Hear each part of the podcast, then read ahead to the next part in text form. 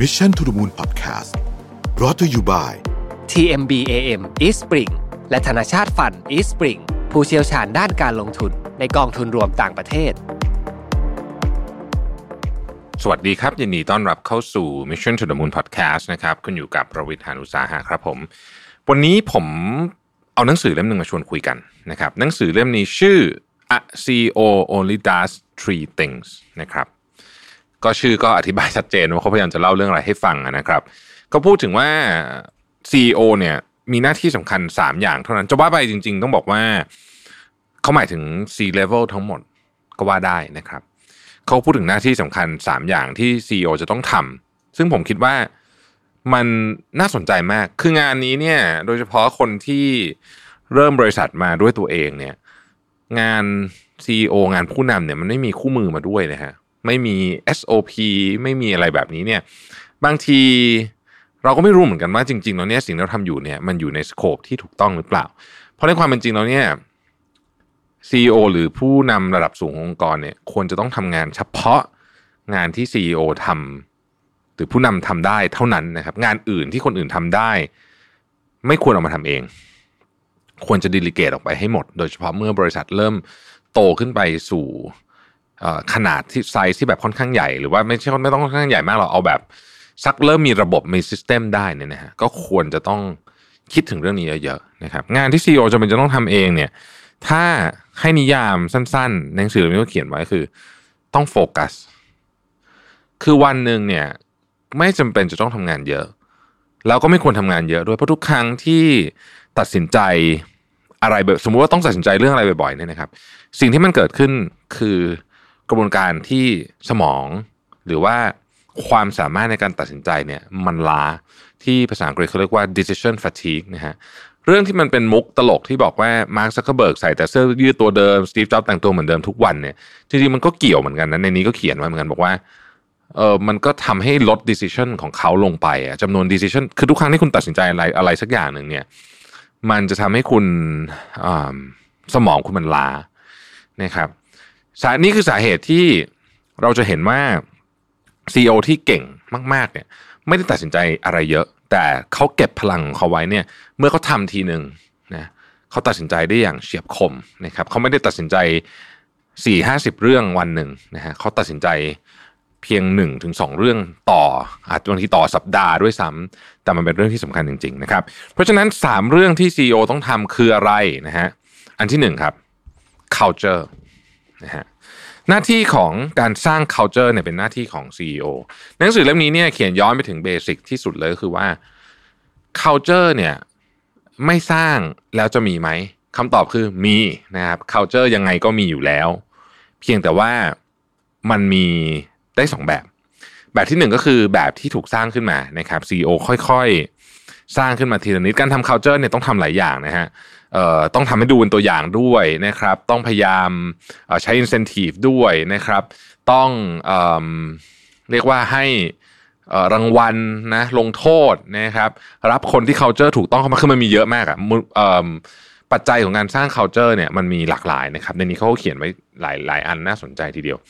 แต่สิ่งที่สำคัญก็คือ culture เนี่ยไม่ว่าคุณจะสร้างหรือไม่สร้างมันมันมีแน่นอน เพราะฉะนั้นสร้างสร้างก็ต้องใช้เวลาด้วย culture เป็นของที่เร่งทำไม่ได้นะครับ ค่อยๆทำแล้วก็ค่อยๆ ปั้นไปทีละนิด มันจะค่อยๆ ถูกปลูกไว้เป็นรากฐานขององค์กร มันอยู่ในสิ่งที่คนตัดสินใจทุกเรื่องในองค์กร คนคือทีมงานนะครับ ในหนังสือนี้เขาบอกว่า CEO เนี่ยไม่สามารถลงมาทำทุกเรื่องเองได้ แต่เขาสามารถใช้ culture เนี่ยในการสอนคนว่า หรือว่าไกด์คนได้ว่า เมื่อถึง เรื่องแบบนี้ลักษณะแบบนี้เนี่ยควรจะตัดสินใจอย่างไรนะครับ culture มันเกี่ยวข้องกับหลายเรื่องนะมันเกี่ยวข้องกับความเชื่อขององค์กรนะฮะ value ต่างๆ เกี่ยวข้องกับเป้าหมาย เกี่ยวข้องกับ vision เกี่ยวข้องกับโอ้เยอะ เกี่ยวข้องกับ heritage ขององค์กรนะครับ culture ไม่มีไม่มีถูกผิดนะ คือคือมันขึ้นอยู่กับว่าองค์กรนั้นต้องการเป็นอะไร นะครับแล้วก็มีความเชื่ออะไร แล้วก็สร้าง culture ขึ้นมาตามนั้นนะครับ ถ้าไม่สร้าง culture ล่ะ จะเป็นยังไง ก็จะมี culture อยู่ดีนะครับ ก็จะมี culture อยู่ดี แต่จะเป็น culture ที่ยากที่จะเป็น culture ที่ดี เขาใช้คำว่า least common denominator นะฮะก็คือมันก็จะมารวมๆกันอะของคนที่อยู่ในนั้นนะนะฮะมามาเป็นวัฒนธรรมหมู่อะไรสักอย่างหนึ่ง แล้วก็แล้วก็เนี่ยยึดถือกันนะครับ เป็นแบบนั้น ซึ่งถามว่าดีไหมนะฮะคำตอบคือ ไม่ค่อยดีเท่าไหร่ ไม่ค่อยดีเท่าไหร่ทำไมถึงไม่ดี เพราะว่า มันไม่มีไกด์พอไม่มีไกด์เนี่ยมันก็สเปซสปะนะครับ ดังนั้นงานใหญ่งานที่สำคัญที่สุดงานหนึ่งที่ CEO ต้องนึกถึงทุกวัน ก็คือการสร้าง culture ที่ดี คือ culture นี่มันเป็นอะไรแบบเล็กๆน้อยๆก็ได้นะ เช่น การรักการอ่านก็เป็น culture ชนิดหนึ่งนะครับ ผมเองนี่อ่านเอาเอาประสบการณ์ส่วนตัวนะฮะอันนี่ก็เป็นเรื่องหนึ่งที่ผมโฟกัส เราก็มี culture นะ เขียนไว้ว่า โอเค คุณจะต้องอมีหนึ่งสองสามสี่ยังไง แต่ว่าคำถามก็คือว่าไอ้ culture ที่ว่าเนี้ยมันมันปลูกฝังโดยการแค่ใช้แบบพูดพูดเอาเหรอหรือยังไง คือจริงต้องบอกว่าไม่ใช่เลยนะฮะคือ culture เนี่ยมันมันมีไกด์ไลน์แต่มันต้องปรากฏขึ้นในการประชุมนะครับใน การตัดสินใจของทีมงานนะฮะในวิธีการพูดการสื่อสารนะฮะอย่างเช่นสมมติเราอยากมี culture ของความโปร่งใสอย่างเงี้ยนะ transparency culture อย่างเงี้ยเราก็ต้องให้ข้อมูลทีมงานให้ได้มากที่สุด เพราะเขาไม่มีข้อมูลเขาตัดสินใจอะไรไม่ได้ถูกไหมฮะเพราะฉะนั้นเนี่ยการให้ข้อมูลทีมงานต้องแปลว่าคุณต้องมั่นใจว่าทีมงานของคุณไม่เอาข้อมูลเนี่ยไปเปิดเผยกับคู่แข่งอะไรอย่างนี้เป็นต้นนะครับดังนั้นเนี่ยเรา เราต้องอยู่บนบน culture แบบนี้ หรือหรือ transparency มันก็มีสะท้อนเป็นอีกหนึ่ง culture เช่น culture ของ trust อย่างเงี้ย culture ของความไว้เนื้อเชื่อใจ แล้วก็ต้องเอ่อเชื่อใจได้ว่าทีมงานของเราจะจะไม่เอาข้อมูลไปบอกคู่แข่งนะมันก็เป็นวนๆอยู่แบบนี้เนี่ยลักษณะของการสร้าง culture มันจะเป็นการการ build เรื่องพวกนี้ผ่านผ่าน ผมใช้คำว่าผ่านผ่าน everyday action คือผ่านกิจกรรมอะไรที่ต่างๆที่มันเกิดขึ้นทุกวัน นะครับเห็นอะไรไม่ถูกไม่ควร ไม่ตรงกับ culture เราก็ต้องแก้นะฮะอะไรที่มันเจ๋งมันแบบเฮ้ยตรง culture เรามากเลยเนี่ย เราก็สนับสนุนให้มันอยู่ต่อไปให้มันแข็งแรงอยู่ต่อไปนะครับ เช่น สมมุติบอกเราบอกว่าเราอยากเป็น culture ของออนักทดลองสมมุตินะเราก็บอกว่าเออ culture อยากจะมีการทดลองในองค์กรเยอะเนี่ย เวลาคนทดลองอะไรมาเนี่ยนะฮะสมมติเขาทำแล้วเจ๋งนะฮะ แต่เขาก็เป็นการทดลองที่ตั้งสมมติฐาน แล้วก็ทดลองแล้วเนี่ย แต่ว่าเผอิญมันไม่ work เนี่ยก็ต้องสนับสนุนให้เขาทำอีกนะฮะก็ต้องชมก็ต้องให้รางวัลนะไม่งั้นเนี่ยหน่อยก็มีคนทดลองนะครับ ถ้าเราอยากได้ culture ของความเร็วนะฮะเราต้องไม่ช้าชัดเจนฮะไม่ใช่ว่าโอ้โหเอกสารมาดองที่เราห้าวันอย่างเงี้ยนะอันนี้ผมก็พยายามเตือนตัวเองนะครับเรื่องเป็นเรื่องที่ยากมากนะผมบอกตามตรงนะครับ ในฐานะซีอเนี่ยทำงานสองบริษัทเนี่ยนะครับ เรื่อง culture นี่ทำยากมาก แต่ว่าผมก็พยายามทำนะฮะ ก็มีหลุดๆไปบ้างก็ต้องยอมรับบางอย่าง ก็เป็นไม่อยากให้เกิดขึ้นแต่มันก็เกิดก็มี แต่ว่าโดยรวมๆแล้วเนี่ยผมพยายามมากนะที่จะทำให้เรื่อง culture เกิดขึ้นแล้วผมรู้ว่าเออมันสำคัญจริง ๆนะครับ ก็ผ่านหลายอย่างฮะผ่านกระบวนการการไกด์ด้วย ผ่านทำให้ดูด้วยนะครับ ผ่านทุกเรื่องอะนะครับอย่างหลังๆเนี่ยสิ่งหนึ่งที่ผมพยายามทำมากเลยคือ ผมพยายามไม่เอามือถือเข้าไปประชุมนะฮะก็ทำได้บ้างไม่ได้บ้างนี่ก็ยอมรับตามตรง แต่ว่าพยายามจะทำให้ได้ผมรู้สึกว่า มือถือมัน distract ผมไม่อยากให้คน distract กับการประชุมนะครับคนอื่นเอาเข้าผมก็โดยส่วนใหญ่ก็ไม่ได้ว่าอะไรนะก็ก็ก็แล้วแต่นะฮะแต่ว่าเราก็พยายามทำให้เป็นตัวอย่างก่อน นอกจากบางเวิร์กช็อปที่เราซีเรียสจริง ๆ ที่เราไม่ให้เอาเข้านะฮะอย่างเงี้ยเป็นต้นอันนี้เป็นเป็นลักษณะอันหนึ่งของ culture ที่ผมพยายามจะทำแล้วกัน culture เรื่องการอ่านหนังสือผมเชื่อมากเรื่องการอ่านหนังสือว่ามันช่วยเนี่ย แต่ว่าผมไปบังคับให้แค่อ่านหนังสือไม่ได้นะครับ ผมก็เนี่ยฮะสนับสนุนนะครับผมเจอหนังสือเลยดีผมซื้อจาก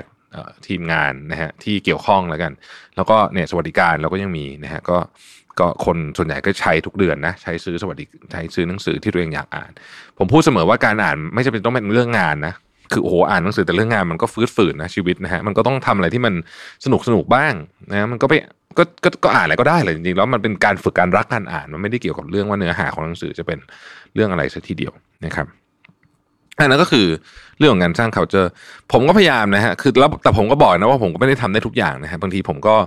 ทำผิดกับ culture ที่ตัวเองเขียนไว้ว่าอยากให้เป็นก็มีนะครับมีนะฮะก็พยายามก็ก็พยายามแก้ไขกันไปนะครับนี่ก็คือเรื่องที่หนึ่งเรื่อง culture สำคัญนะฮะหนังสือเล่มนี้ก็สรุปไปเลยว่า culture เนี่ยยังไงมันก็มีนะคุณคุณคุณตัดสินใจเองเลยว่าคุณจะคุณจะเลือกให้มันเกิดขึ้นเอง หรือว่าคุณจะเป็นคนค่อยๆฟอร์ม culture ขึ้นมา แน่นอนว่าการที่คุณค่อยๆฟอร์ม culture ขึ้นมามันย่อมดีกว่าอยู่แล้วนะครับ อันที่สองคือ people คนนะฮะกระบวนการการคัดเลือกคนนะนี่ก็ย้อนกลับไปคล้ายๆหนังสือเล่มนั้นของ Netflix นะครับ uh, no rules rules นะว่าคนนี่เป็นเรื่องที่สำคัญที่สุดนะครับ เราคัดคนที่ถูกต้องเข้ามาเนาะที่เหลือเนี่ยมันมันมันง่ายละมันมันจะง่ายลงเยอะนะครับเพราะฉะนั้นขั้นตอนการคัดคนเข้าอะนะขา in in เนี่ย เป็นเรื่องที่สำคัญมากนะครับ ต้องเอาคนที่ถูกต้อง แล้วก็แน่นอนขึ้นเชื่อมโยง culture ด้วยนะฮะเชื่อมโยง culture ด้วย คนถูกต้องนะครับ การเลือกคนที่ถูกต้องเป็นยังไงโอ้มี detail เยอะมากนะครับ แต่ว่าขอให้เน้นเรื่องการใส่ทรัพยากรไปที่นี่นะครับ ผมก็คุยกับ HR ว่าเออที่ผ่านมาเราอาจจะไม่ได้ใช้ไม่ได้ใช้ทรัพยากรที่นี่เยอะมาก ดังนั้นเราควรต้องเพิ่มทรัพยากรไปณจุดนี้ให้มากขึ้น นะครับ คนก็จะเป็นอีกอันหนึ่งที่ที่เราให้ความสำคัญมาก แล้วก็เราก็ต้องคือให้ความสำคัญเนี่ยมันคือคุณเวลาคุณให้ความสำคัญกับอะไร มันก็คือสิ่งที่คุณให้ทรัพยากรไปที่นั่นเองเพราะฉะนั้นคุณให้ความสำคัญกับเรื่องนี้ ทรัพยากรในเรื่องนี้ก็ต้องถูกใส่เข้าไปนะครับ ชัดเจนตรงไปตรงมาเนาะประมาณนี้นะครับ เรื่องของคนนะฮะซึ่งจริง ๆ คนเนี่ยเราก็คุยกันมาหลายตอนแล้วเนาะ ว่าเลือกคนที่ดีเลือกยังไงนะครับ อะไรต่างๆหน้าเหล่านี้ เพราะว่ามันมีหนังสือเยอะมากพูดถึงเรื่องของคนนะครับ เรื่องสุดท้ายครับคือ เมื่อกี้มี culture ใช่ไหม people สุดท้ายคือ numbers นะครับตัวเลขนั่นเองนะฮะแล้ว CEO เนี่ยต้องต้อง make sure ว่าในนี้เขาเขียนนะบอกว่า มีเงินอยู่ในแบงก์ตลอดเวลานั่นหมายถึงว่าคุณเนี่ยจะต้องดูแลเรื่องการเงินเป็นอย่างดีนะครับ คุณอาจจะมี CFO ช่วยดูแลเรื่องของต้นทุนเรื่องของอะไรต่างๆนานาเหล่านี้เอ่อแต่ จริงๆ หน้าที่นี้เป็นหน้าที่สำคัญที่สุดของ CEO นะครับต้องดูภาพรวม เพราะว่ามันมีหลายประเด็นที่งาน CFO ไม่ได้ครอบคลุมถึงเรื่องของตัวเลขทั้งหมด ตัวเลขในที่นี้ไม่ใช่ตัวเลขเรื่องการเงิน แต่เพียงอย่างเดียวนะครับ ตัวเลขทุกอย่างที่เกี่ยวข้องกับการเป็นไปของบริษัท ถือเป็นตัวเลขที่อยู่ในกลุ่ม numbers นี้ทั้งสิ้นนะฮะไม่ว่าจะเป็นตัวเลขที่เกี่ยวข้องกับสถานะของธุรกิจนะครับสถานะของธุรกิจเนี่ย เป็นเรื่องของการเงินก็ได้นะครับ เป็นเรื่องอื่นก็ได้นะครับ เช่น ยกตัวอย่างนะครับสมมุติว่าคุณมีลูกค้าคนหนึ่งที่ contribute เป็น 80%ของของรายได้คุณอะ อันนี้ก็เป็นตัวเลขชนิดหนึ่งนะครับ เป็นซีอมาดูเรื่องนี้ก็ต้อง เอ๊ะ แล้วถ้าเกิดลูกค้ารายนี้เขาเปลี่ยนไปซื้อคนอื่นนะเออ นะฮะ จะทำยังไง อันนี้ก็คือนี่คือเชิงหนึ่งของตัวเลข ซึ่งมันมีเยอะมากแต่ละธุรกิจมีตัวเลขไม่เหมือนกัน แต่เราต้องรู้ว่าธุรกิจเราตัวเลขอะไรสำคัญ นอกจากรู้ว่าธุรกิจเราตัวเลขอะไรสำคัญแล้วเนี่ยเรายังต้องรู้ต่อไปด้วยว่า ตัวเลขอะไรที่อาจจะกระทบกับธุรกิจเราได้ในอนาคตยกตัวอย่างเช่น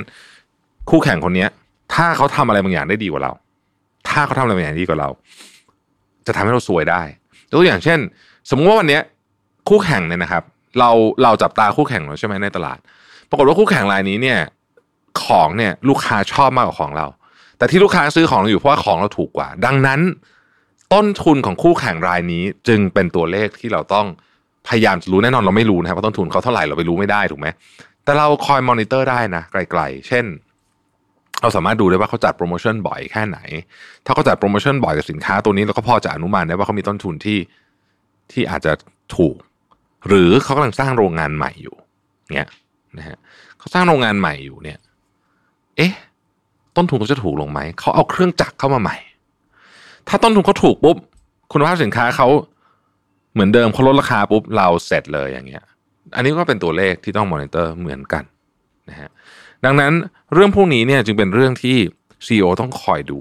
แต่ว่าสิ่งที่ผมคิดว่าสำคัญที่สุดเราต้องดูทุกวันนะคือ cash flow นะครับ อันนี้อันนี้คือจะเป็นจะตายยังไงก็ต้องดูนะครับ ส่วนตัวเลขทางการเงินอื่นๆนะที่เรียกว่า manager accounting เนี่ยนะครับก็ต้องดูเป็นอยู่แล้ว อันนี้มันเป็นเบสิกพื้นฐาน คนเป็น CEO ไม่ดูงบนะไม่ได้นะครับ คือผมยังขอยืนยันเรื่องนี้นะครับว่า CEO ต้องดูงบเป็นนะคือคุณจะไม่คือคุณจะไม่ทำอย่างงานอื่นเนี่ยโอเค แต่ว่าเรื่องดูงบเนี่ยยังไงก็ต้องดูนะครับ เพราะฉะนั้นสามอย่าง culture people number เป็น CEO ทำงานแค่นี้พอแล้ว เรื่องอื่นให้คนอื่นเขาทำ culture people number นะครับท่องไว้แปะไว้เลยนี่ผมก็แปะ post it ไว้ เพราะผมรู้สึกว่าเออการที่มันมีมีไกด์หลวมๆแบบนี้นี่มันมันทำให้เราไม่หลุดอะ คือบางทีเนี่ย เวลางานมันยุ่งมากๆเนี่ย เราก็เราก็อยากจะไม่รู้ว่าคือเราก็อาจจะอยากอยากจะทำด้วยเราอาจจะนู่นนี่แต่ว่าถ้ามันหลุดจากกรอบของสามอันนี้ไปเนี่ย จริง ๆ การที่เราเข้าไป involve เนี่ยนะฮะมันอาจจะยิ่งทำให้สร้างความเสียหายกับบริษัทมากขึ้นด้วยซ้ำนะเพราะฉะนั้น culture people number นะครับสามเรื่องพอแล้วนะครับ ขอบคุณที่ติดตาม Mission to the Moon นะครับเราพบกันใหม่ สวัสดีครับ Mission to the Moon Podcast Presented by TMBAM East Spring และธนาชาติฟัน East Spring ผู้เชี่ยวชาญด้านการลงทุนในกองทุนรวมต่างประเทศ